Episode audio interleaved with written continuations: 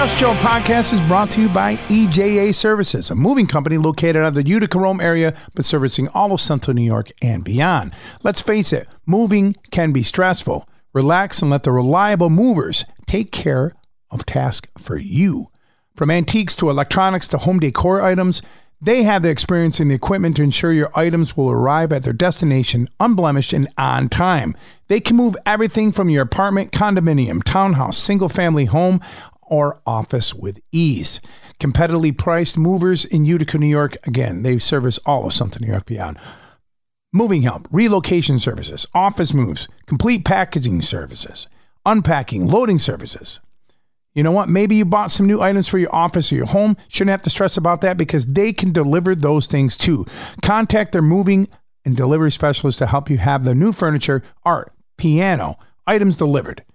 Visit their office at 9772 River Road in Marcy, New York, or call them at 315 335 0516. That's 315 335 0516. Or go to their website, ejamoving.com, and tell them that Just Joe sent you.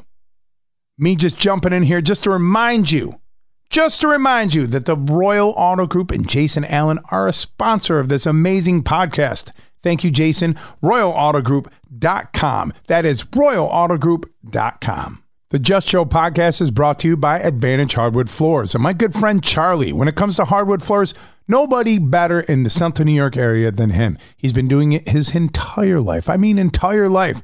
You've walked on floors that he's probably done. You've seen floors. You've seen basketball probably played on those floors. You just ripped up some carpet in your house, realized you got these beautiful hardwood floors underneath it. You want to make them look good? Call Charlie. Call Charlie at 315 463 0674 or at AdvantageHardwoodFloors at gmail.com. Big episode 50. 50. 50 episodes. I know it's taken me a couple years to get there. We've had uh, we've had some things going on, haven't we? we've had some things, but 50 is huge. That means I've talked to well, there's been a few repeat guests, but for the most part, I've definitely spoke for more than 40 different people. And um, I figured that I have to have someone big on for episode 50. And I didn't even plan this until I sat down and realized, I'm like, what episode am I on? I'm like, am I on 49? Oh, man, and who am I going to get for 50? No, it's 50 right here. And I, I got this guest to confirm yesterday. Uh, he's a longtime friend and he's a long time just I don't know badass. If you live in the Central New York area for the past 40 plus years, you know this voice. You know his name and you've he's filled your ear holes with so much music. His name is Dave Frisina. He's been on radio stations. I think he started at 94 Rock. Was that then? 94 Rock, 95X, TK99, currently at The Rebel, uh, which is now an online radio station. Uh, Dave has an illustrious career. I mean, he is the, when you're thinking about Central New York radio DJs, he's the pinnacle. He's the man. I can remember, and we'll recall some, probably some uh, stories of when I first heard him um, on the radio. I was young. I was probably seven, eight years old. I remember hearing Dave Frisina. And the biggest thing that I love about Dave, not only is a great guy, not only does he have a tremendous knowledge, not only music, but he is the biggest, biggest proponent for local music in the Central New York area. He's had a long time radio show. I think it's been as, as long as his, almost as his radio career, and it's called Sound Check. It's been on every, wherever Dave has gone, whatever radio station he's on, Dave has done Sound Check every Sunday night at nine o'clock. And he features the best of local musicians. And he always says, and I'm going to screw this saying up, I'm going to have him saying, but some of the best music you'll ever hear is found in your backyard. And Dave has championed not only for for for my band, my projects, but everybody's projects. He will give you the time of day. It doesn't matter. He's just happy there's music being made. And man, does this man have stories. And that's what I'm hoping to dig into today. He is currently residing in Florida. Um, lucky guy, because today is cold as hell here well, cold, hell isn't cold. It's cold. It's cold. It's blustery. It's finally winter in Central New York, and I'm sure Dave might be missing Central New York, um, but I'm sure he's not in some ways. But man, let's just get to the interview. Everybody, please welcome my good friend, local legend, DJ Supreme, Dave Frisina. Technology, technology. What? Tell me what the temperature is down there. Is it warm? Well, I'll tell you what. This morning it was frost. It was like 30 degrees, but it's up to 50 now. It'll hit 60 by this afternoon. Uh, well, well, well, we finally got winter up here, so I don't know if I. I oh said, yeah. I said in my intro, I, I, did a little intro. I'm like, I don't know if Dave is missing Central New York or not right now. So. Well, I'm missing the people and the music of Central New York. Yeah, that's that's what I figured. I was like, I'm sure he misses CNY on that level, but maybe he's not missing the weather so much right now. I will. I don't. I don't ever anticipate catching another northern winter in my lifetime. I, I don't blame you, dude. You've done. You've, you've listen. You've paid. You've paid your dues up here. You don't. You don't have to be in this weather if you don't have to be in this. Technology has made you be able to. I mean, if you want, if you wanted to be in Zimbabwe, you could be doing what you're doing in Zimbabwe, right? Yeah, I suppose. Pretty much, it's worldwide. Yeah. Yeah. So, I mean, my my intro to this was the preface that I mean, I mean, anybody who's not from Central New York that's listening to this podcast that that you have, I mean, forty plus. How many years in radio in Central New York now? Forty plus. Uh, no, since '78. Yeah. Wow. Yeah. So forty-four years. Yeah. Holy nice God. number for Syracuse. It is 44. Did, right. So, um, but I, I, I, said that I go, I mean, as long as I can remember, I could hear your voice and anybody in Central New York knows your voice, whether they've listened to you or not, like whether you they were a fan of you or not, or if they followed you from all the different radio stations or not, they know your, they know your voice. And I can specifically remember the first time I ever heard your voice. It really? Was, yes. I can remember it was like 1983. It was my brother's graduation party. He was graduating from high school. He was leaving for the Air Force like a week later. Literally graduated and was getting shipped off. We had his graduation party on a Sunday. We lived in Codnoy, and I remember sitting outside and my brother turning on sound check. And I'm like, and I just remember, like, I mean, what was that, eight years old at that time? Nine? Oh my God! Right, and I just, wow. I just remember, what, I'm like, what is this? This is, you know, and my him and his friends were like, well, this is, you know, this is all local bands. You're hearing local bands on there. And I, I God forbid, I mean, I remember that much. I can't remember what you played that day. I'm sure you might, yeah. in, in, some archive, will know what you played in, in the, in like early July, late June of 1983. I don't know if you're, you're like one of those. Boy, people. I, it's funny. I, I don't, I don't think I actually kept track of my shows until probably, uh, about 15 years ago, 20 years ago, I started actually keeping track of all of them. I wasn't because I never thought it would go on this long. I never thought there would be a, you know, it wasn't that kind of foresight when I started the show that it would that would have this kind of a longevity. It was more or less I was doing weekends and overnights, and I was looking for a way to promote friends that I had met uh, in bands and get some extra airtime. You know, yeah. I didn't have any concept of of what it would become or how long it would last or anything like that. You know. So what, when was the first sound check show? If you started in '78, when was sound check the first sound check show? You know, I know you remember that. Yeah, December '79. I was, um, I was in kindergarten. I was five. And and and the thing that the thing that always reminded me of that was the following year, uh, in December of '80, we were having a one year anniversary party at the Poorhouse North and it was all musicians, and it was I was spinning local tunes on, as a DJ, and it was you know Monday night football, and, and I was spinning local tunes, and we were just having a party to celebrate our first birthday, and I got a phone call on a landline from the bar, and they'd said John Lennon was shot, oh, and I wow. was like, what the. F-? Yeah. And so I had to, I had to stop the music and announce that, and it just, I mean, the whole room was just you know, that was you could hear the air leave the room. It yeah. was all musicians. That just, uh, and, that I mean, just gave that gave me chills because I can't imagine being in that. I mean, now everything's just so instantaneous, but like you were like literally delivering the room to, you know, delivering that news to a room of musicians. Wow. And then then I had a then I had to leave there and drive back to Manlius, and and I was on the air from midnight to six, doing the overnight show, and I just played all Beatles and John Lennon music for six hours, and I, I collected the AP wire. You know, they had the AP machine that would Yeah. spit out uh, news, and I collected a lot of that. I still have some of that, that AP wire from that night.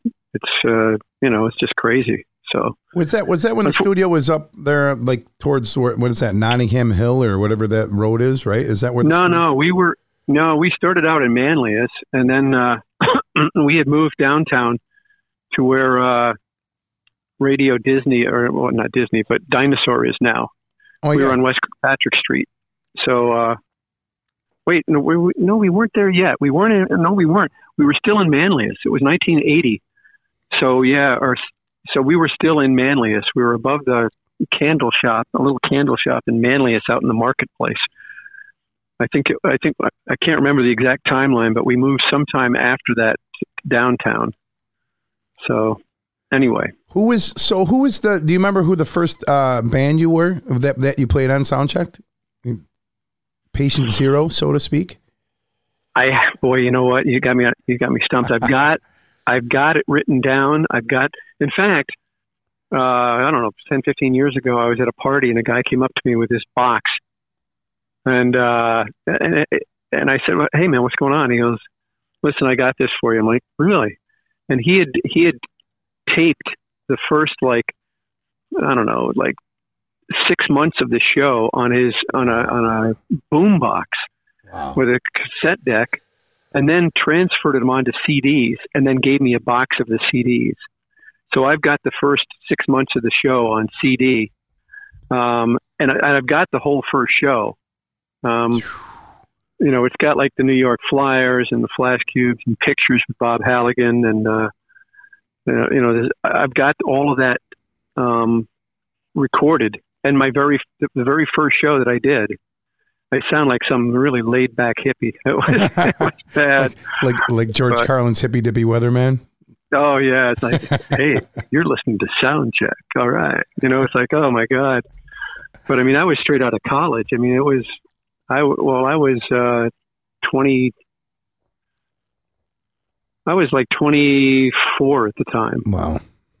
Uh, and, yeah, in 79. So, so other than so, getting yourself airtime and trying to break yourself in the, uh, uh, you know, just getting yourself rolling, like, what was that allure other than like going out and like you you saw like man, there's all these amazing bands, and they need to be heard somehow. Like, was that was that the driving fire? You know, like. Yeah, I mean, I, I'd come from, you know, I grew up in Long Island, uh, and you know, bar bands for me were like Twisted Sister and, and the Good Rats. Yeah. And then I then I came upstate and went to school at Cortland State, from 73 to 77. And the following year, I was out of work looking for a, a job as a teacher, as a coach, as a phys, because I was a phys ed major. And I was delivering pizza, I was washing dishes, I was doing, you know, any, any odd job I could find. And I heard that a station was signing on in Syracuse. And I'd met a couple of people from Syracuse at a college convention. And so I just, I sent a tape from the college radio station that I'd been doing for fun. I said, well, maybe I'll get a weekend gig up there. You know, that'll be one of my other many jobs. And and I did get, you know, and I started, uh, you know, the first week it was on, and I was, you know, uh, it, it you know, weekends ended up turning into uh, nights and into middays for the longest period of time before eventually getting afternoon drive with uh, with the Rebel. But um, when I first came up to Syracuse I mean, I'd had friends of mine that were bands down in Cortland that, we, you know, hang out at the third rail, you know, yeah. and uh, I'd seen the Flash Cubes uh, back in 78, um, 77, 78, and some of the bands from that were around at the time that played down there. And when I got up here, there was just so much more going on. There was, you know, clubs all over the place and bands playing, and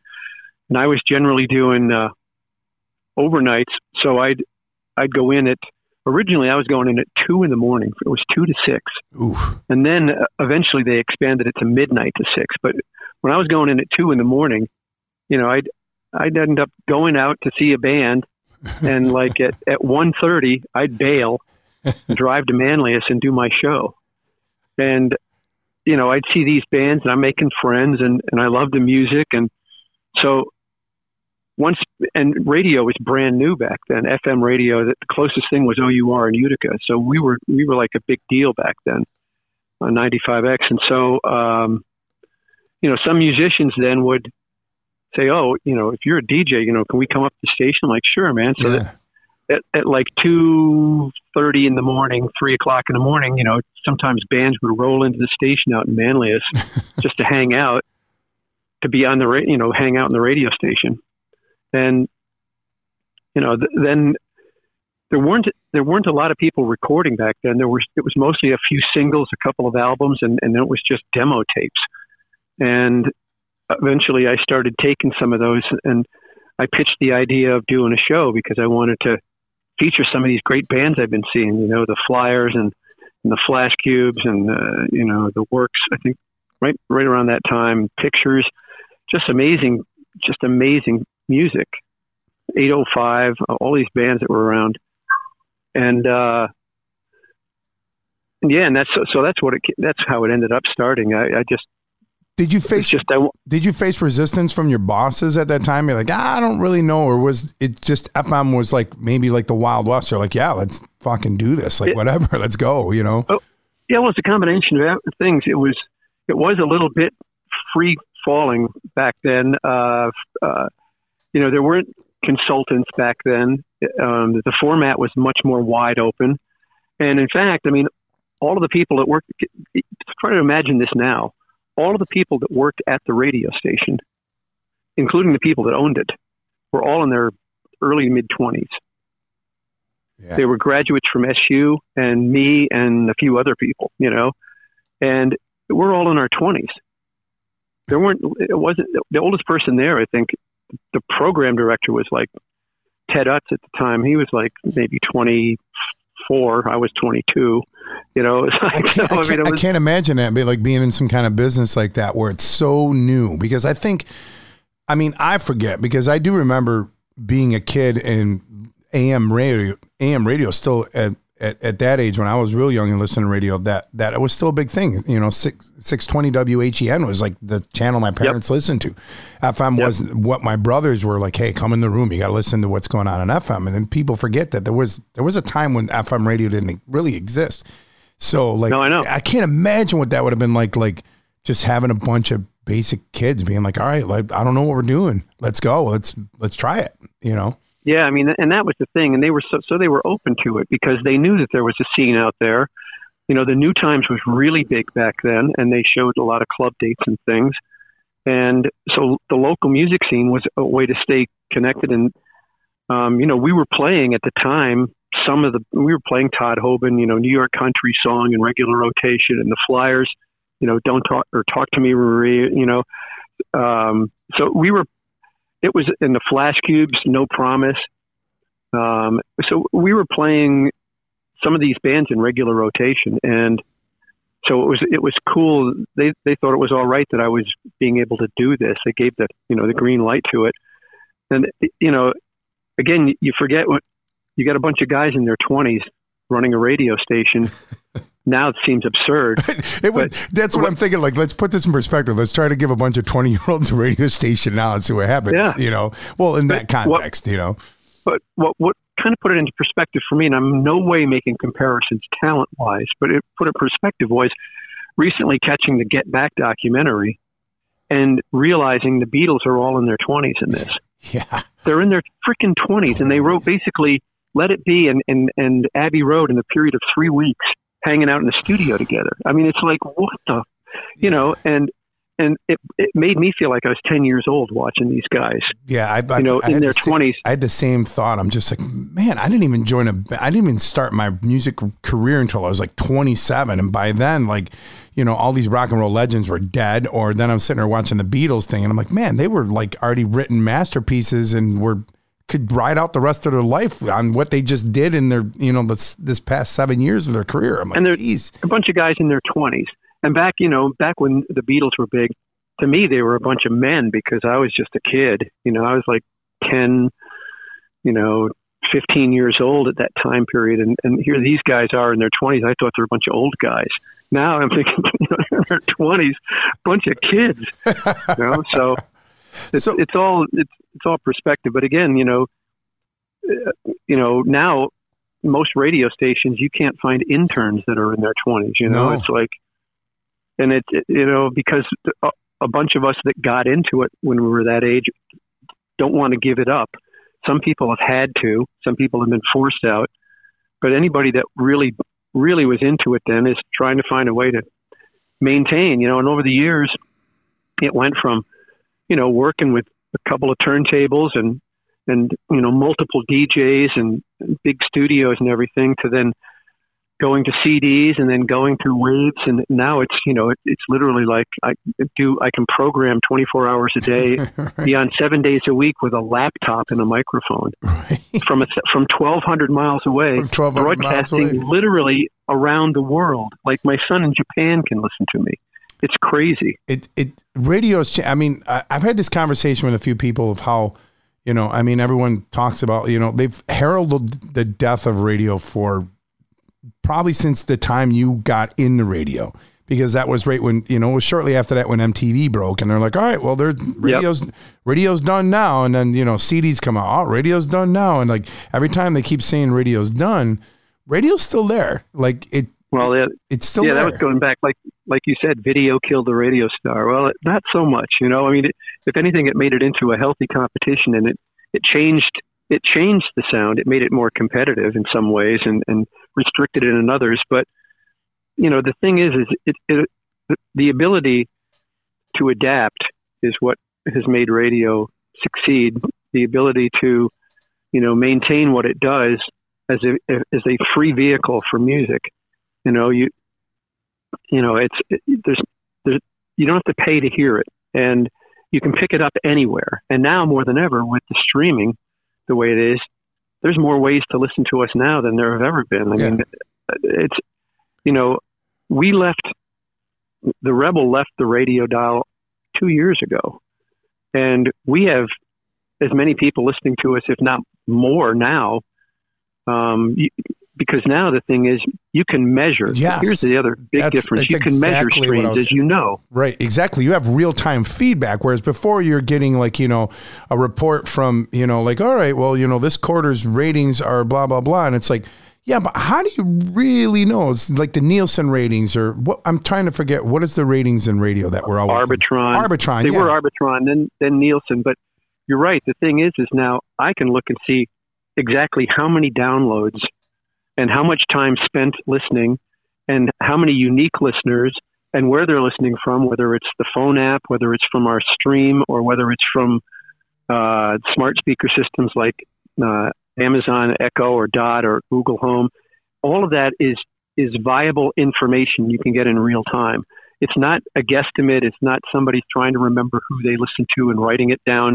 right. You know, this is so now you've got you can look and see, you know, holy mackerel, you know, we, you know, there's people listening and you can see where they're listening from and how long they're listening, you know. Yeah. So, and, and that can give you uh, real time feedback as to like what you're doing.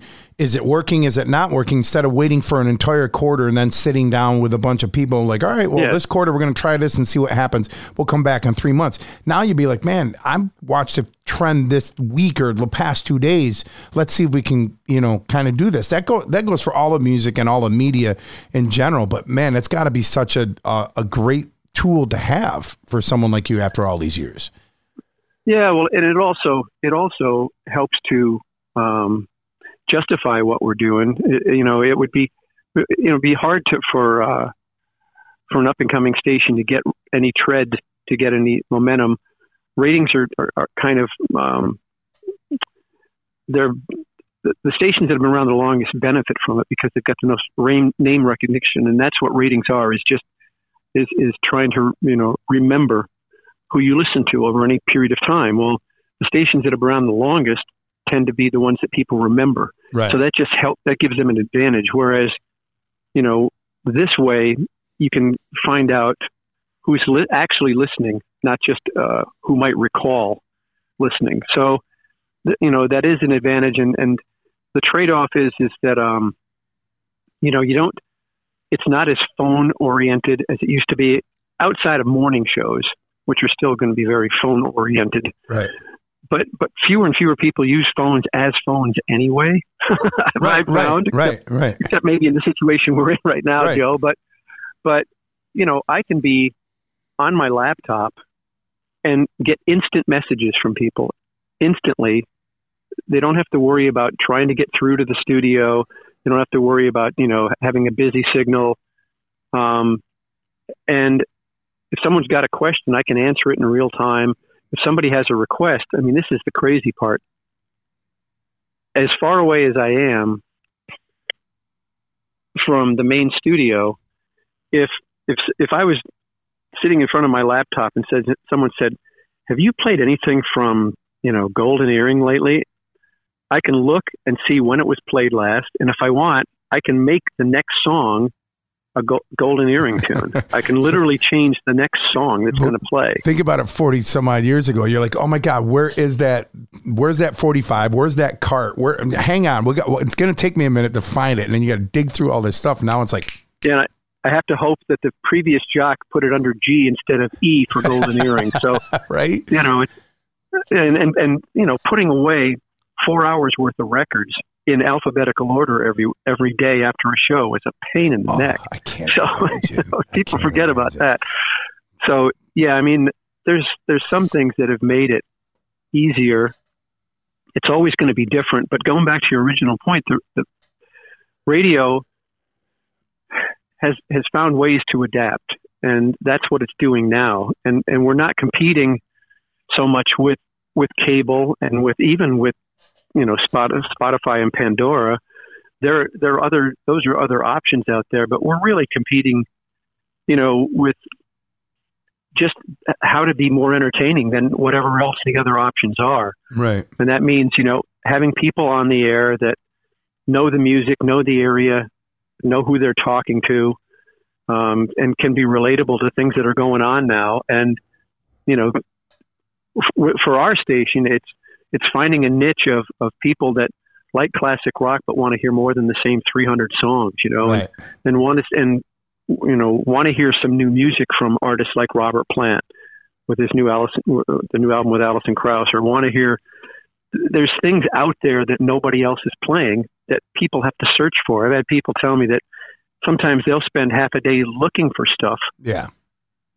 as opposed to having somebody play it for them. And that's my job as a DJ, as somebody that's been around 40 years, to be a curator, to find the music, to put the music together in such a way, in such a sense that there's a flow to it over the course of different eras of music and the different tempos of music. And so that there's, it's easy to listen to. It makes sense. You don't, it's not choppy, you know, and there's, um, you know, you don't hear the same artist the same time every day or the same songs constantly. Which That is- there's some kind of a which a of variety to it. Yeah, because I mean, at, here, here's the thing. Like, yeah, I mean, we can listen, literally pull up your phone and listen to any song ever recorded ever, pretty much. I mean, it'd be hard Yep. pressed for you not to be able to find. It might take you a little bit to dig for some certain stuff, but uh, not everybody is someone like me. I can just casually, you know, browse and make all this stuff, but most people still want like someone to like feed them, you know, the stuff. They don't have time. They got a billion other things going on. They're sitting at the office and they want some music. They want to be entertained. They want to be something like, oh, oh man, I want to skip the song on Pandora. I don't like this song on Pandora. Like, give me something, you know, give me something to chew on. And I think, you know, the human, the human being, regardless of how old you are or how young you are, I still kind of want that delivery. So that's why, in my opinion, like that's, it's never really going to go away. It's going to look a lot different than it did 40, 50, 60 years ago, but it's still, it's still under that premise. Uh, I think the hardest part right now for radio is finding finding musical curators, finding people that you know understand, have a background of not only the music that goes back thirty or forty years, um, but you know is listening for trends, is is looking to see. I can look, you know, I use some of these other services, the Spotify's of the world, as research Yeah. you know, market research. I can go and, and look at an artist and I can see how many plays it's getting over the course of a week or a month or, or six months. And if, if I see something that's blowing up, then that's something that I want to, you know, that's something I want to get in front of. Um, so it's, it's, you know, it used to be you you get stay in touch with record stores, you know, with Cabbages or Record Theater or, or whoever, Right, you know, right. or Gerber Music and find out who's, what records are selling, what are people buying. Um, well, now I can do that online. And so it's just another form of research, but it's a way to not only see the research but interpret it and fit it into the other music that you're playing and make it make sense. And there's there's just fewer opportunities to find those people and to get those people into radio than there used to be. So the biggest challenge for radio is finding people to program it. Yeah. You know, the, the, the platform itself is taking care of itself. Um, technology is making it more accessible and and and easier to run than ever. Yeah. But it's finding people that know how to program it and make it make sense. It, it, it used to be there were a lot more of us than, than there seem right, to be right. now. But, well, but not that there aren't people. But no, but you know. I mean, the majority of program directors and you know they, that job doesn't even really exist at a lot of radio stations anymore. You know, locally no, around here, they, they just don't. They don't. There's you know someone kind of like you know talks to the you know to the ad- advisors or you know the consultants and stuff like that. And some that person's literally like programming like hundreds of stations around the United States and they're all pretty much playing the same thing because they're basing off you know this stuff. So there's not a real program director at a lot of these stations anymore. No it, it, it has it has changed. Consultants did change that quite a bit and trying to uh, you know take advantage of of having you know one person call the shots um, to maximize. You know, I mean that's that that kind of went on for quite a while. It's been going on for quite a while, and it, it's taken different forms. Um, there used to be, you know, indies and promote independent um, and promoters that would uh, work for record companies and you know try to get everybody to play the same song in the same basic cycle you know, that's how songs become hits. You know, it'd be like, we've got to get every radio station to play Hysteria this week.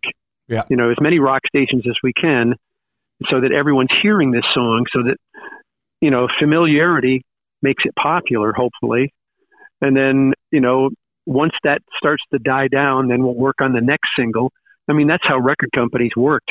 Yeah. And they have less control over. I mean, they're still controlling that in, in to a big degree.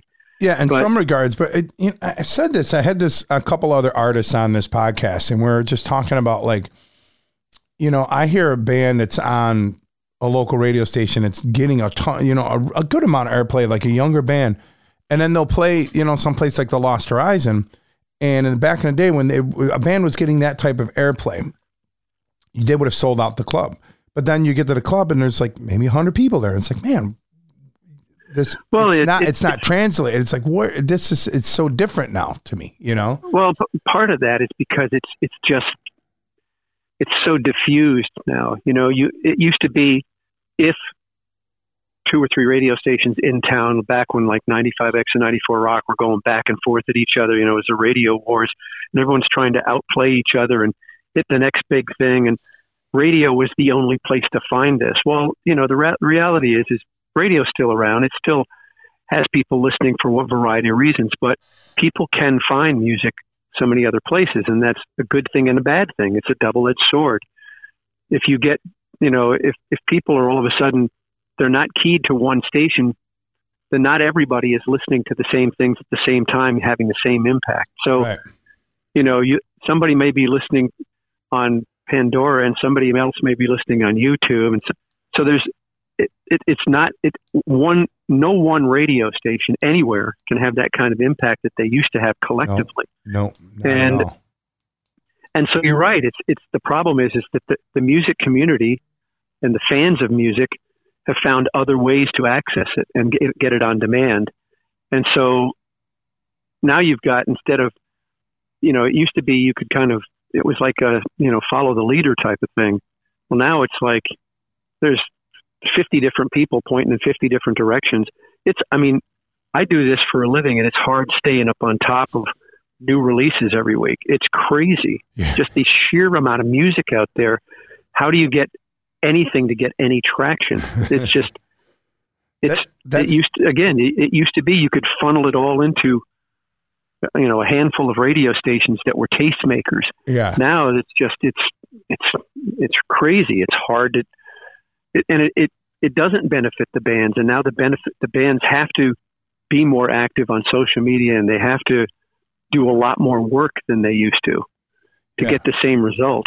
My my friends that are So- record labels now, you know, I talked to a few of them. I'm like, you know, it's so weird because when when Brand New Sin first got into it, it, it, it we were getting into the business at just such an awkward and weird time. I was like, we don't really know what's going on, but we're gonna try to keep doing this and whatnot. But like, what's happened now? It's like I'm like, do you guys still use radio promotion companies? Because there was, you know, there was big radio promotion companies out there. I mean, we were working with McGathy.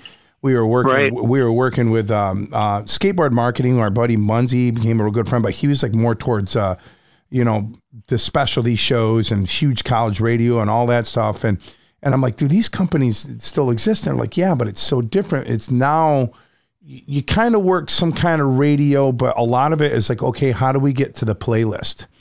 You know, how do we get to the playlist? People that are people that are creating the playlist that are on Apple Music, on Pandora, how to uh, Spotify. You Yep. know, uh, and I've I've been trying to get this one guy on, and he you know he used to work here in Syracuse, Nixon. I mean, he he's huge at Apple Music. He's he's the pro he's programming rock on on on Apple Music, and that like that has more power. He has more power now in, in that position than he ever did as a program director at a radio station. You know, because Yeah, that, well- that that's that's where you're like, okay, where are we going to get this to pop off? Let's get this in a, a playlist that everybody listens to, and once that does, then boom, you can you can Yeah, make you things can- happen.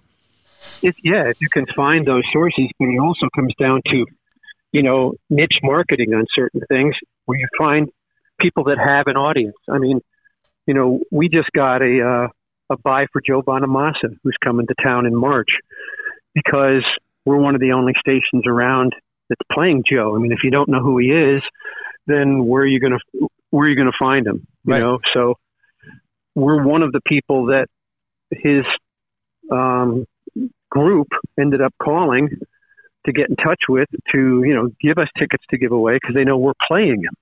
So we're I mean um, we're not probably the only ones, but you have to now you have to look and find who's playing you, whether it is Apple Music or whether it is a radio station with a history of playing them, or you know, it, it it's harder to to do that than it used to be because it used to be, oh, we'll call radio station A, B, and C and be covered. No, like you just said, now you've got to find who's playing a blues specialty show and, and what other satellite features are getting some traction on his particular music that we might be able to advertise on. So it's, you know, it's not as easy for record companies and bands to get the traction that they used to get because they have to search around a lot more to find out who's playing them. Yeah, it's it's it's so it's so different, but it can be done. But it's like the last conversation I remember having with our A and R guy before we left, before I left the band, and we were trying to negotiate renegotiate a deal, and I'm like, man, I go where where where is this going, man? I'm like, we I felt I felt defeated personally, and I was speaking for the band. I'm like, I just real feel real defeated. It's like where where's the where's the future? And this is like 2007 ish, and he was like he goes, it's to become niche. It's to become very, you know, niche oriented. He goes, you know, he was really into anime, and he's like, listen, do you know anything about anime? I'm like, I know it exists, and he's like, he opened up this computer, and he's like, well, this is the world of anime. I'm like, oh my god, all these people and all this stuff. He's like, yeah, because you you're not even you don't even know about it, but people are very successful in this thing. He goes, that's what's going to end up happening to music. He goes, you're going to have this popular music like back in the day. Whether, whether you listen to Madonna or the Beatles, you, you you at least knew who they were, right? They were household names, but like now, even the, some of the biggest rock stars in the world are not household names, even though you think they might be. Adele is not a household name. You could say Adele to somebody and be like, I don't know who that is. It's the biggest artist in the world. So he he was right. He's like, I see music going that way, and he goes, all you got to do, he goes, if you can cultivate that niche, that niche, you can you cultivate that. He goes, you can be uh, tremendously successful with spending less money, and everybody can make money on it instead of just throwing millions of dollars at something like that. Because the Westcott Theater was a perfect example when everything was really going. You know, there'd be four or five shows there a week, and I'm like, I don't even know who these bands are. And I would stop up. I'm like, man, this place is packed. I've never even heard of this band. They're like, oh, it's they were big on. Well, that's always going to be that's always going to be important is to have not only radio people or people in the industry uh, in a satellite capacity that that's helping to curate the music, but find club owners that can do the same.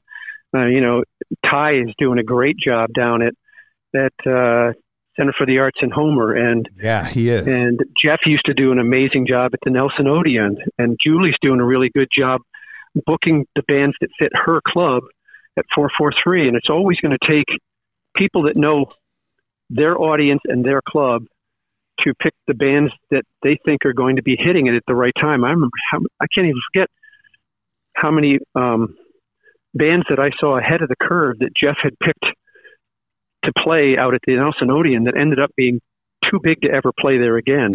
You know, so but it takes people like that and guys at the Westcott and promoters that you know can kind of see ahead of time a little bit. You know that kind of predict the future a little bit.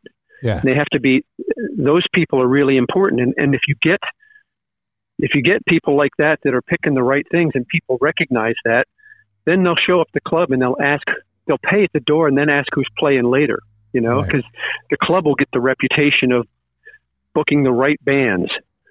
And that's really important. Yeah. You know, I mean, it's just I used to do that at Stylene's and the Lost sometimes when I when I first started getting into it. I'm like, well, what do we do? Who's playing? I'm like, who cares? Is, we know we're going to see somebody tonight. Exactly. You know, and exactly. we, would roll into Stylene's and I can't count how many bands. I mean, two that jump out in my head. There was a band called um, Joydrop that came down from Toronto and they just played on a random, you know, um, Thursday night in a snowstorm and they blew my mind. And then like a couple weeks later, I saw a band from Philadelphia called Fathead that blew my mind. And was just like, we just went there because we knew somebody cool was going to be playing, you know?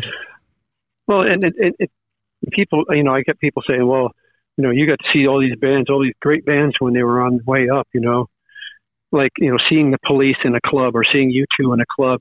And Chuck was, Chuck Cheo was always great at, you know, being ahead of the curve on stuff like that. Yeah. I said, well, yeah, in retrospect, they were big bands, but for every for every police that you saw, you saw the fabulous poodles. You know, so I mean, so they're out there, they're still out there, yeah. but sometimes you have to just roll the dice and hope for the best. Who knows if they're going to be big? But do you want to see them in a club, or do you want to be sitting in a seventy thousand seat arena? Right. You know, right. Me, I'll, t- I'll take that club experience any day of the week. Any day of the week. Exactly. Exactly. Just a reminder, the Just Joe podcast is brought to you by EJA Moving Services. Located out of Utica, Rome area, they helped move me a couple years ago. They were fantastic.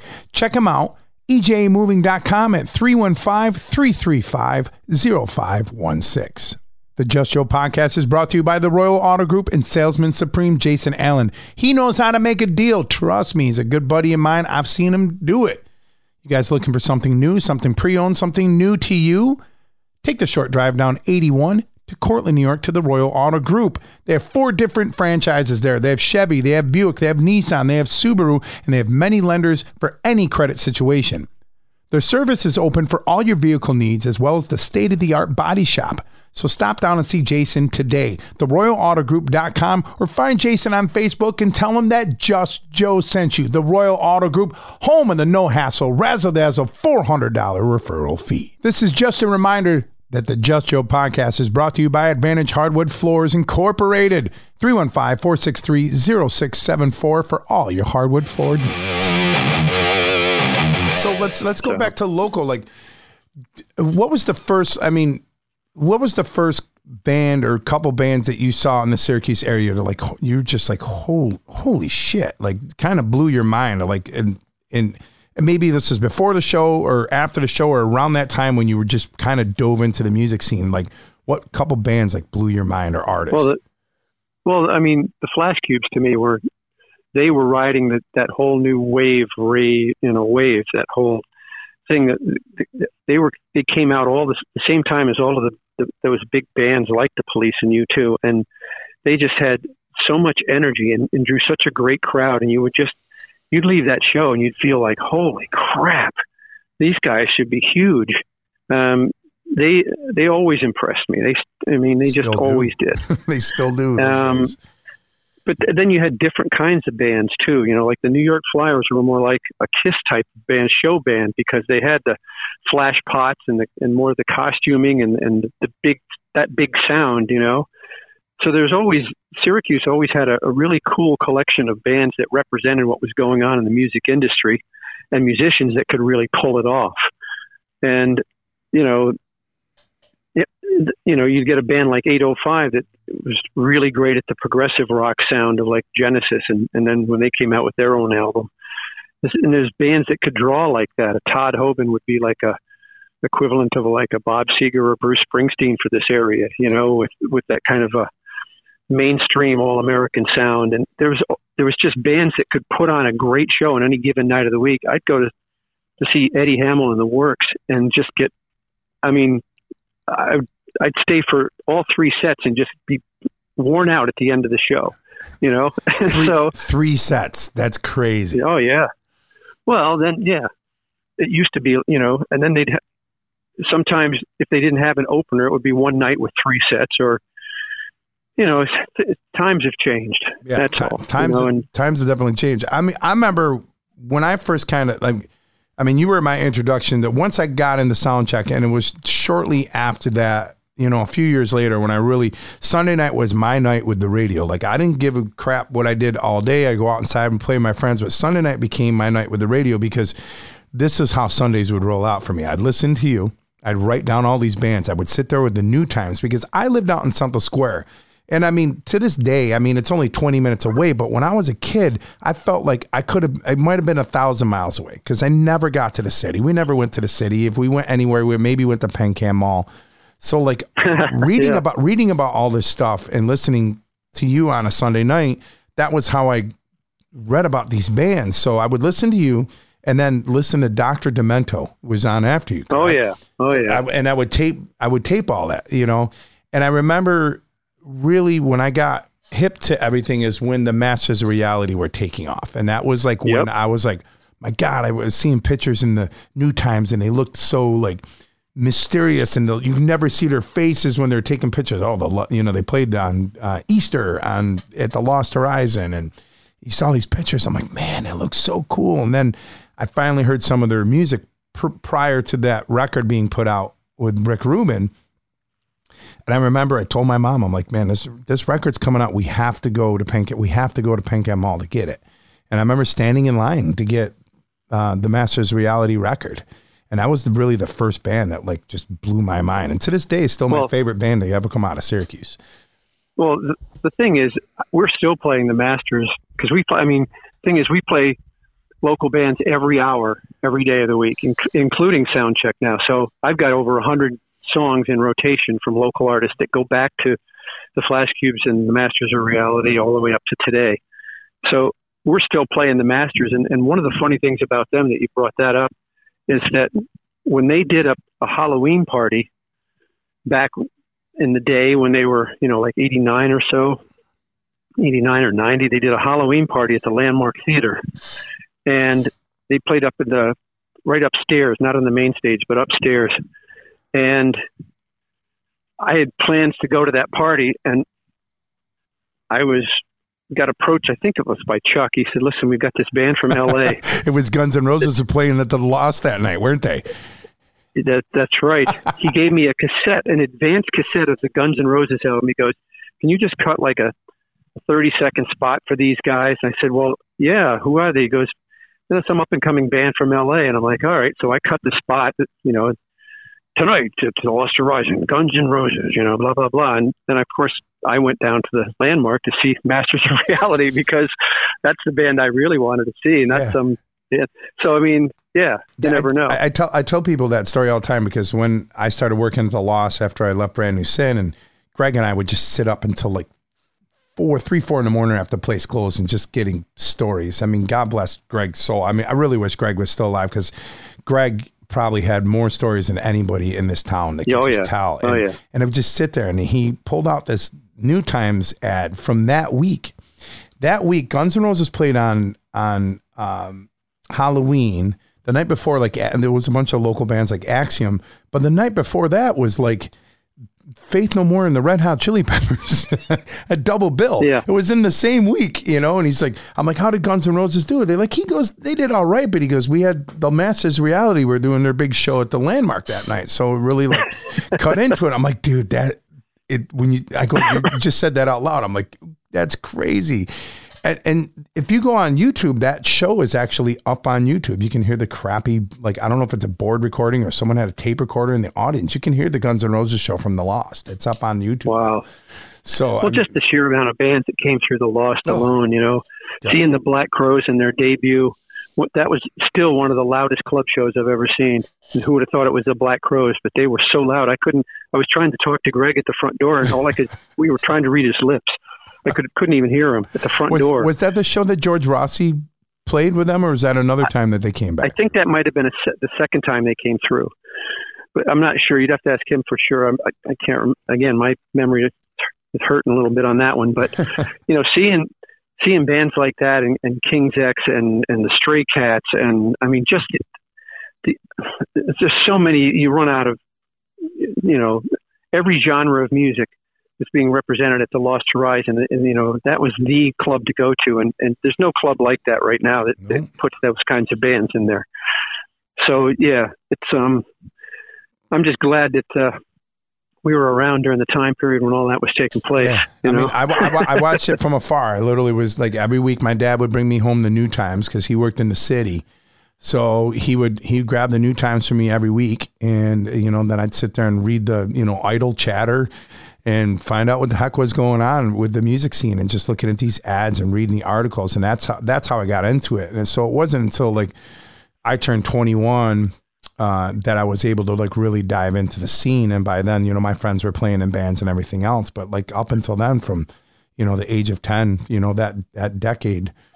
Um, from the mid '80s to the mid mid '90s was all that. That's I've got, a, got a black and white picture of uh, Jon Bon Jovi wearing a a 95X T-shirt that we'd given him. He kind of ripped off the sleeves and the neck of it. Of course he did. It, it was at the Lost Horizon on their first tour, and you know when you think about Bon Jovi being at the Lost Horizon, I mean it's just again, you know we were we were fortunate to be at the right place at the right time when all of this music was taking place, and the, the clubs were rocking around town, and then the dome opened up, and then MTV hit. I mean the, the it was a perfect storm for for music in Syracuse, and so that really helped fuel, I think, the, the future and, and musicians like yourself that came along afterwards. You know, yeah. because so much was going on at that time when people are in their formative years. You know, catching all of this stuff. Yeah, it's it's it's. Uh, I, I, I tell people, man, we have a really rich history here, and, and I've been around the country, and um, and I've seen a lot of great scenes. I've been to places, you know, I've been to the places where like, oh my God, Seattle. I've been to Chicago. You know, all these places have these great scenes, and there's still great scenes. But I mean, I've, I, I, I tell people, I'm like, man, we have something really special here, and that's not just me saying, oh, because I'm hometown pride. It's me just having perspective of being around and seeing what everything's like, and like, I don't think people realize how special that is. And really, what drove that home is the one year that um, Liz was doing the Sammy Awards, but was trying to do the little music conference that was in and yep. around it. And she had Bob Lefsetz come come as a speaker. And he had spent a few days here, and he even said that he's like, I don't think you guys realize how good you have it here. And I mean, this guy has got his finger on, on the pulse of the music industry for decades. You know, he's so widely respected. Anything he says, somebody's going to react to. So for him to say that, I was like, yeah, exactly. I don't think because there's not one genre. Like you said earlier, you're like, hey, you had Todd Hobin in this genre, you had the Flyers with this genre. We're reflecting it.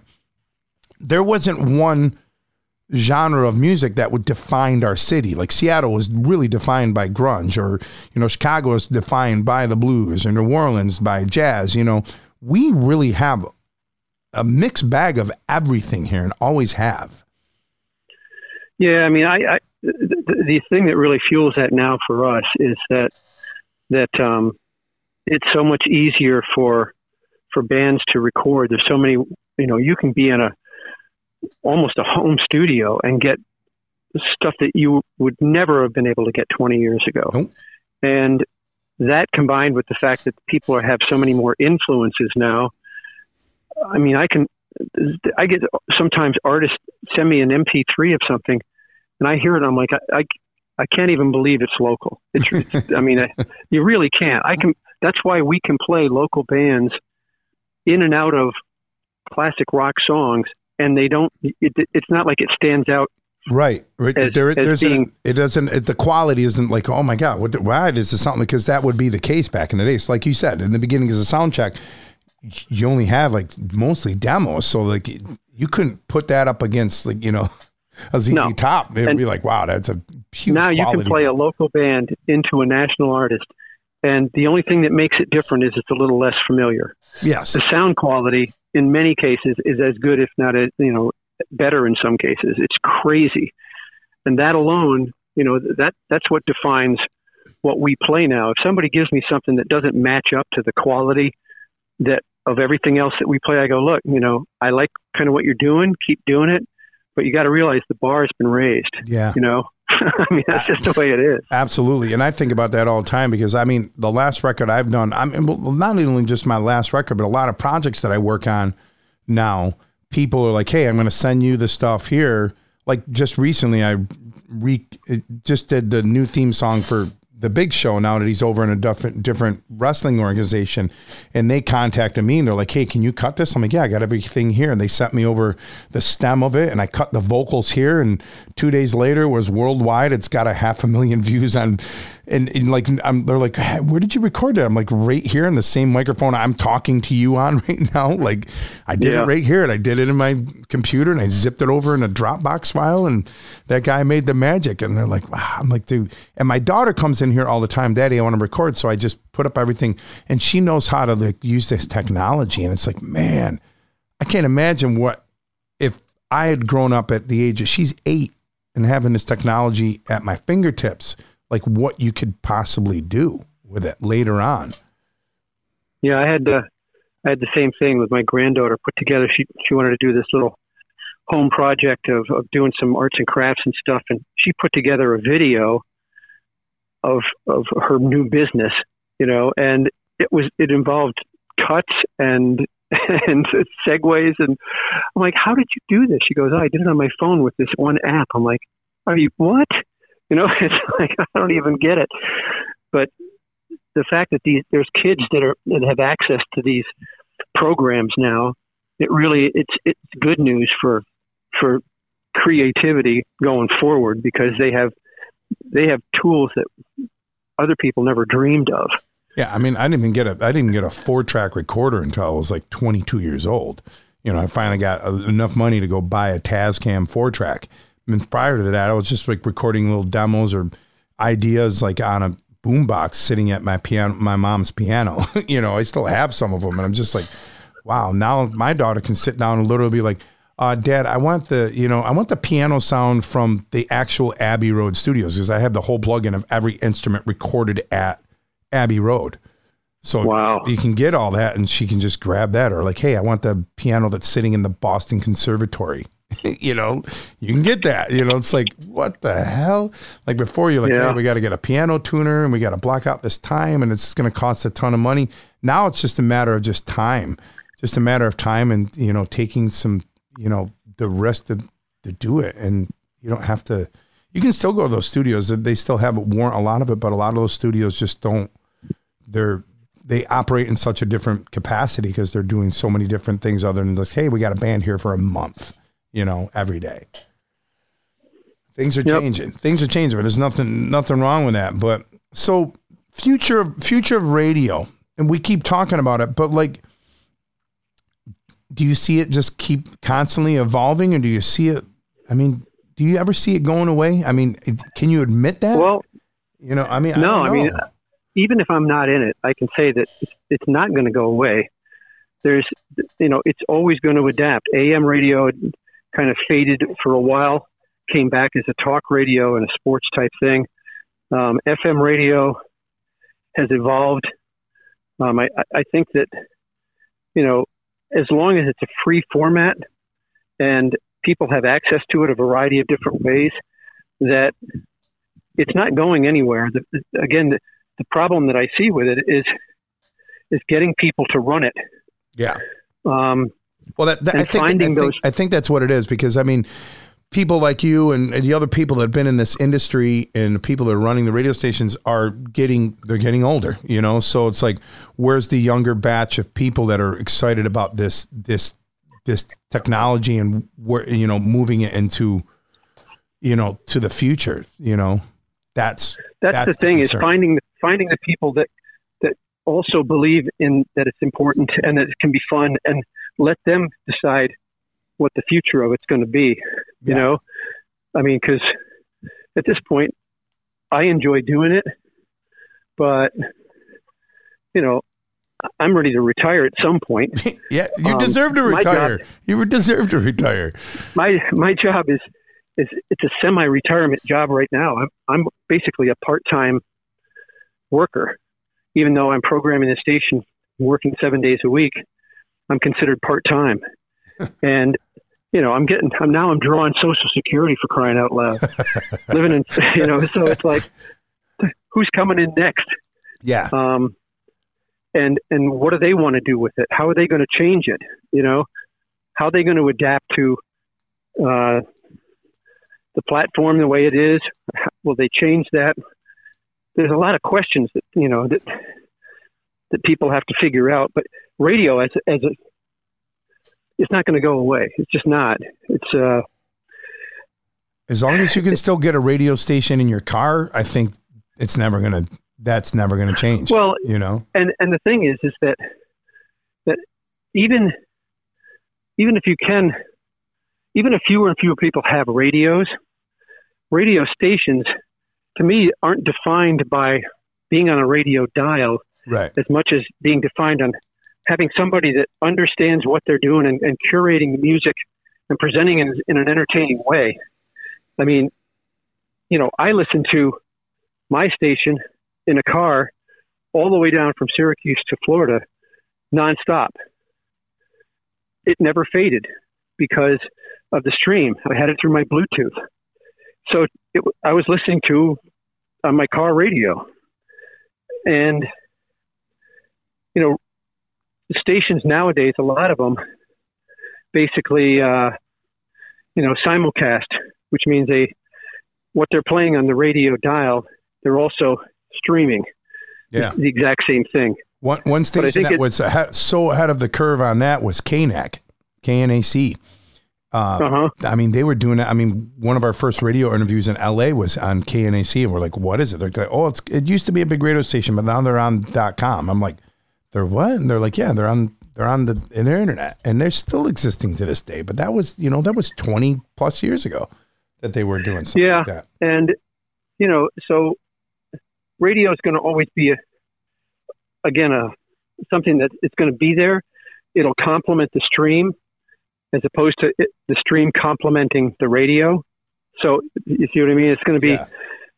and, and so maybe they they find a way to be niche marketed for people that don't have internet or want to hear on a radio. It's, it's you know, and in the, in the event that you know 10 20 years from now the radio dial somehow does disappear or becomes really small you know the the idea of radio to me it'll it'll continue as a stream as long as stations want to make it you know make it that way Yeah, you know as it is now there's some of these streams um, are trying to add DJs to their you know algorithm based formats.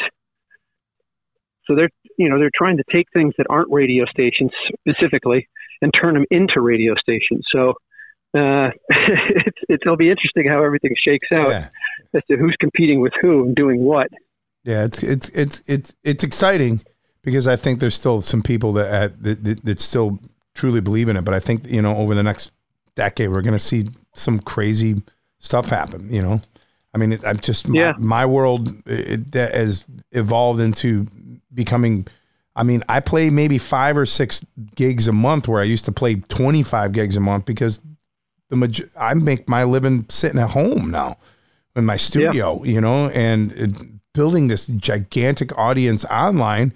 Everyone's like, "Well, what you, you don't want to play on a Wednesday night?" I'm like, "No, I'm going to come to play for. It. Not that I don't want to come play for 20 people, but Wednesday nights I'm usually playing for four or five. Last night I had 2,000 people and averaged 600 over the course of the night. I'm like, I had a packed club in a small in a small theater for most of the night. And they're like, "What?" I'm Yep. like, "Yeah." I'm like, "It's this is where it's headed."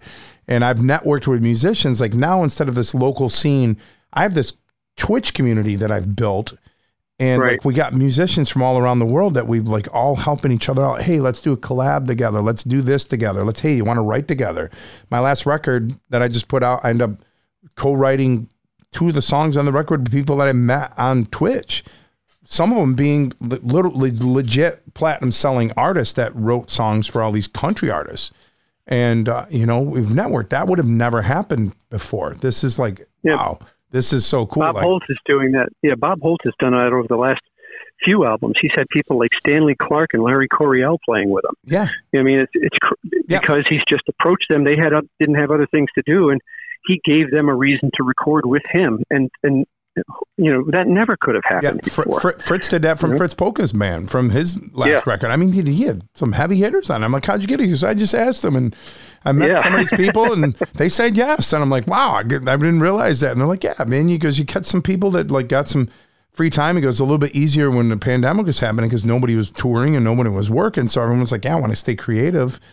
And you know, next thing you know, these people are saying yes to it, and they don't have like, uh, you know, they don't have record labels that were like back in the day. You had to get everything cleared through a record label, and then like, oh my god, you got to go through all this. Where now artists have some more autonomy as to what they want to do creatively, which is really cool. So then you have something like that. So it's it's exciting. I tell everybody, I go, it's exciting time. Twenty years from now, we're gonna have a different conversation than we did 20 years ago about like, oh my God, everything's falling apart and the record labels are falling apart.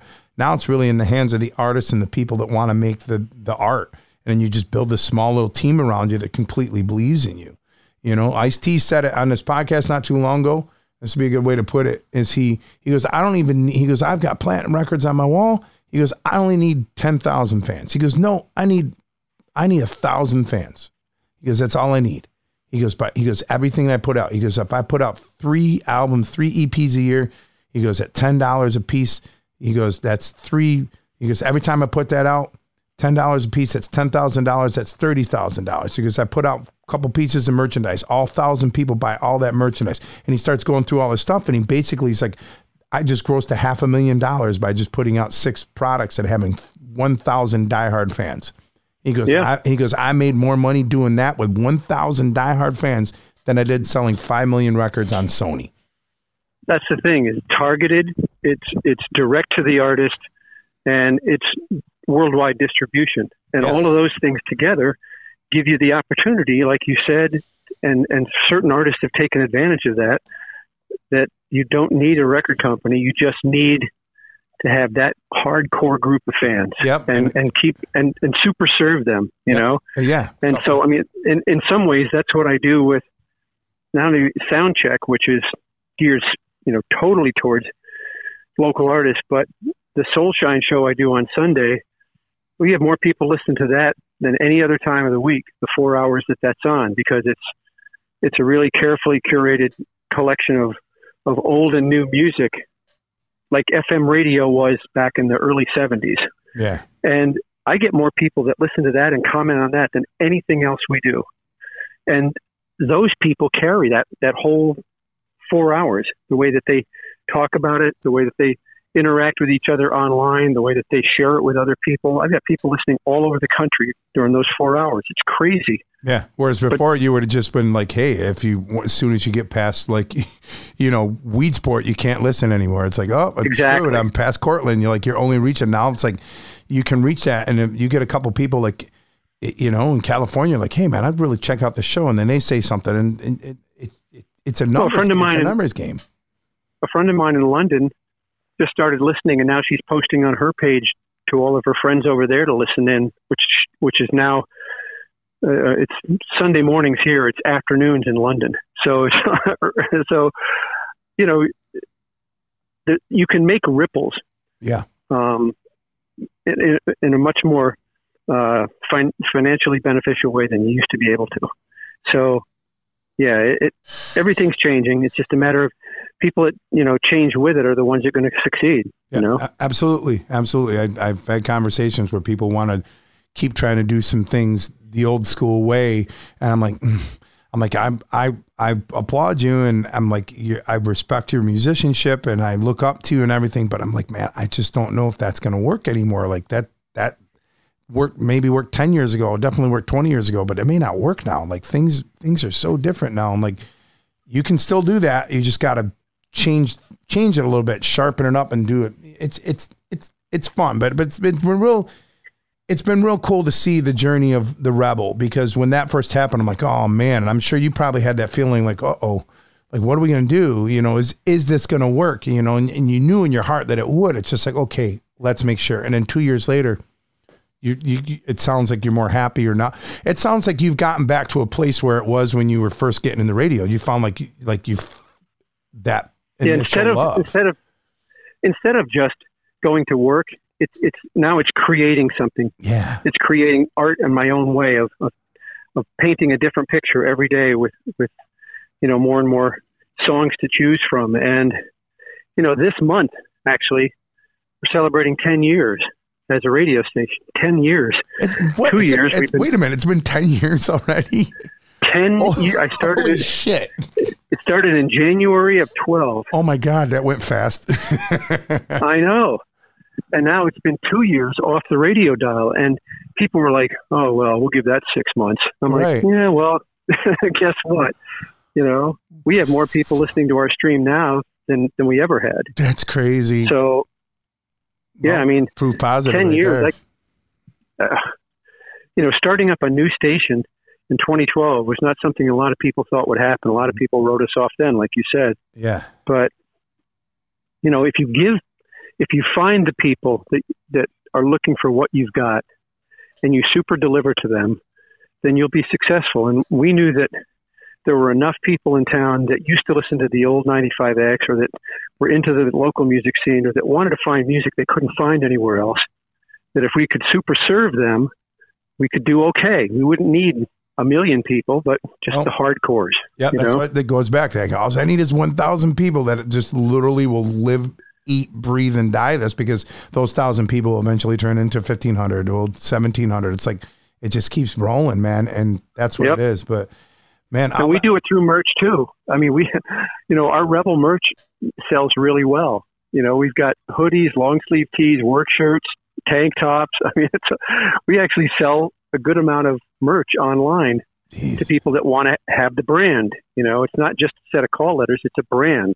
You know, it's a tilted skull with headphones, so it's, Yeah. it's a brand. Yeah, man, that's You know, that, that's kud- that's kudos to to you because I'm like you said, a lot of people are going to write that off, and a lot of people might have looked at you and be like, "Wow, well, you know, Dave had a good run, you know, and Dave had he's, he's had a good run," and I'm sure, I mean, I'm sure there was people out there that said that. I mean, obviously, and and you might have thought that even yourself, but you're like, no, man, there's there's still a lot of time, there's still a lot of music, we can do this, and and kudos on you for like embracing that technology because a lot of your contemporaries that have been around for that long might have not embraced that and would have held on to the past way too hard to the point where yeah they died off like not literally but like figuratively they, know, their career died off because they re- refused to embrace tech technology and you did Well, it's you know I've been in, fortunate to be in a situation where that's been my job description for since '78. Like I said, it went from you learn to go on turntables and tape,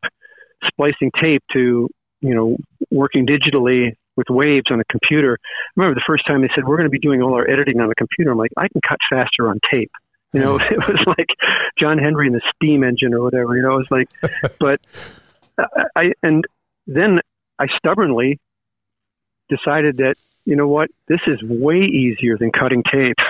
you know, it's so much easier, and there's so much more you could do Yeah. and be creative with. So it's and everything I've learned, I learned on the job in in real time because when I was at Cortland State, we just had we had a state of the art college radio station, but it was two turntables and a microphone and some cart decks. And everything else that's come since then, I've learned as it happened. Just saying, okay, now we're now we're going to do this, and I'm like, oh, okay. I remember making the switch to CDs. It it happened literally within a period of a month. Everything went from albums to CDs, and we're like, well, I don't know about this, you know. So you just can, you know, as long as you just you're you're willing to accept the technology and, and embrace it and figure out how best to use it creatively, you'll be successful. You know. Yeah, man. Well, kudos on you, man. And then I'll let you get back to some of the sunshine. I actually have to do some editing myself after this for the the uh, the other podcast that I have coming out. And you, I was thinking a couple weeks ago, I was like, man, episode 50 is coming. That's like a landmark for me to have episode 50. And I didn't even think about it until I sat down now. I'm like, all right, you know, I'm putting, you know, I'm typing this up and, and writing some things up. I'm like, holy crap, Dave is episode 50. So I, I don't think that could have been more fitting and serendipitous and like synchronicity, whatever you want to call it. I appreciate your time, man, always, and I appreciate your your love of the scene. I appreciate your support of any project that I've ever done over the years too. And I can I'm probably speaking for a lot of people on that regard. So, well, thanks. I like I said, I you know I, I benefit from the the people that I've had around me, and you know, and if I'd have been in some other places, it might not have been success to the degree that I can make it into now because of you know the, the artists that I'm surrounded with. You know, it's it's it's just being able to you know be identified through some of the people that I've played on the air. I mean, that's that's a huge that's a huge help. It that is. makes things a lot easier. You know, it is, man. So uh, you know, it's it's mutual. It's definitely yeah. mutual. Awesome. well, I appreciate your time. Um, tell the wife I said hello. Stay warm down there, and uh, and and we'll see you when you get back in town, man. Until until then, I have uh, when this goes up, it'll have all the links to all the different things that you do. Sound check to the Rebel, uh, to Soul Shine, everything that we talked about. So uh, um, enjoy the rest of your day, man. And again, thank you for your time, Dave.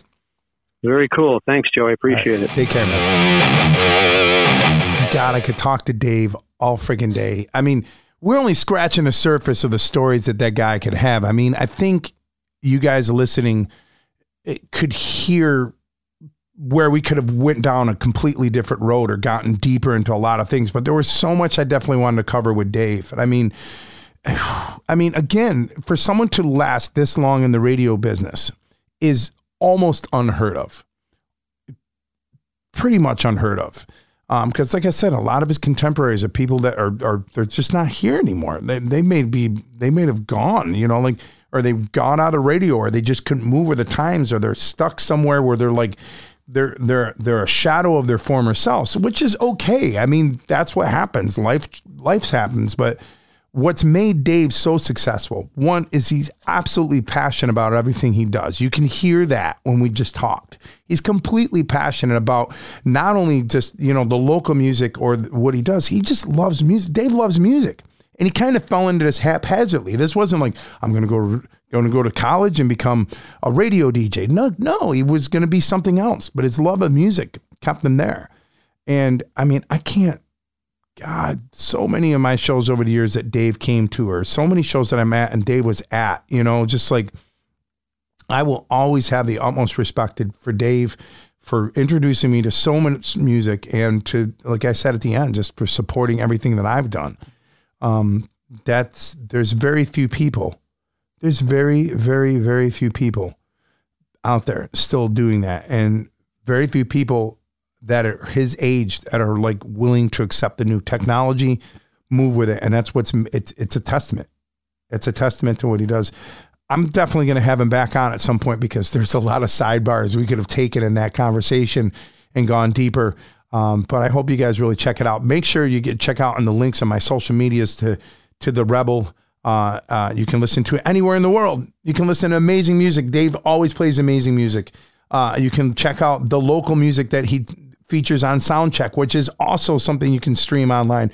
And also that amazing show, Soul Shine. If you're really into like, um, just like a, a very modern classic rock bands or Americana or uh, just that side of the music that doesn't get the, the, the forefront anymore, that's the place. You're going to discover new music from artists that you've known for years, and you're also going to hear new artists that are inspired by these artists. It's it's a great friggin' show. So kudos to Dave again. Thank you for being on episode 50 in the books. Man, what the next 50 episodes going to bring, I don't know. I'm literally looking at my list coming up. I got a list of about 13 people that I want to have on the show, and this is going to get exciting. And this week I start recording episodes of the Rockin' Podcast. Stay tuned for stuff about that. I keep talking about, but it keeps coming closer and closer and closer. I love you all. Thank you for listening to the Just Joe Podcast, episode 50. Yeah!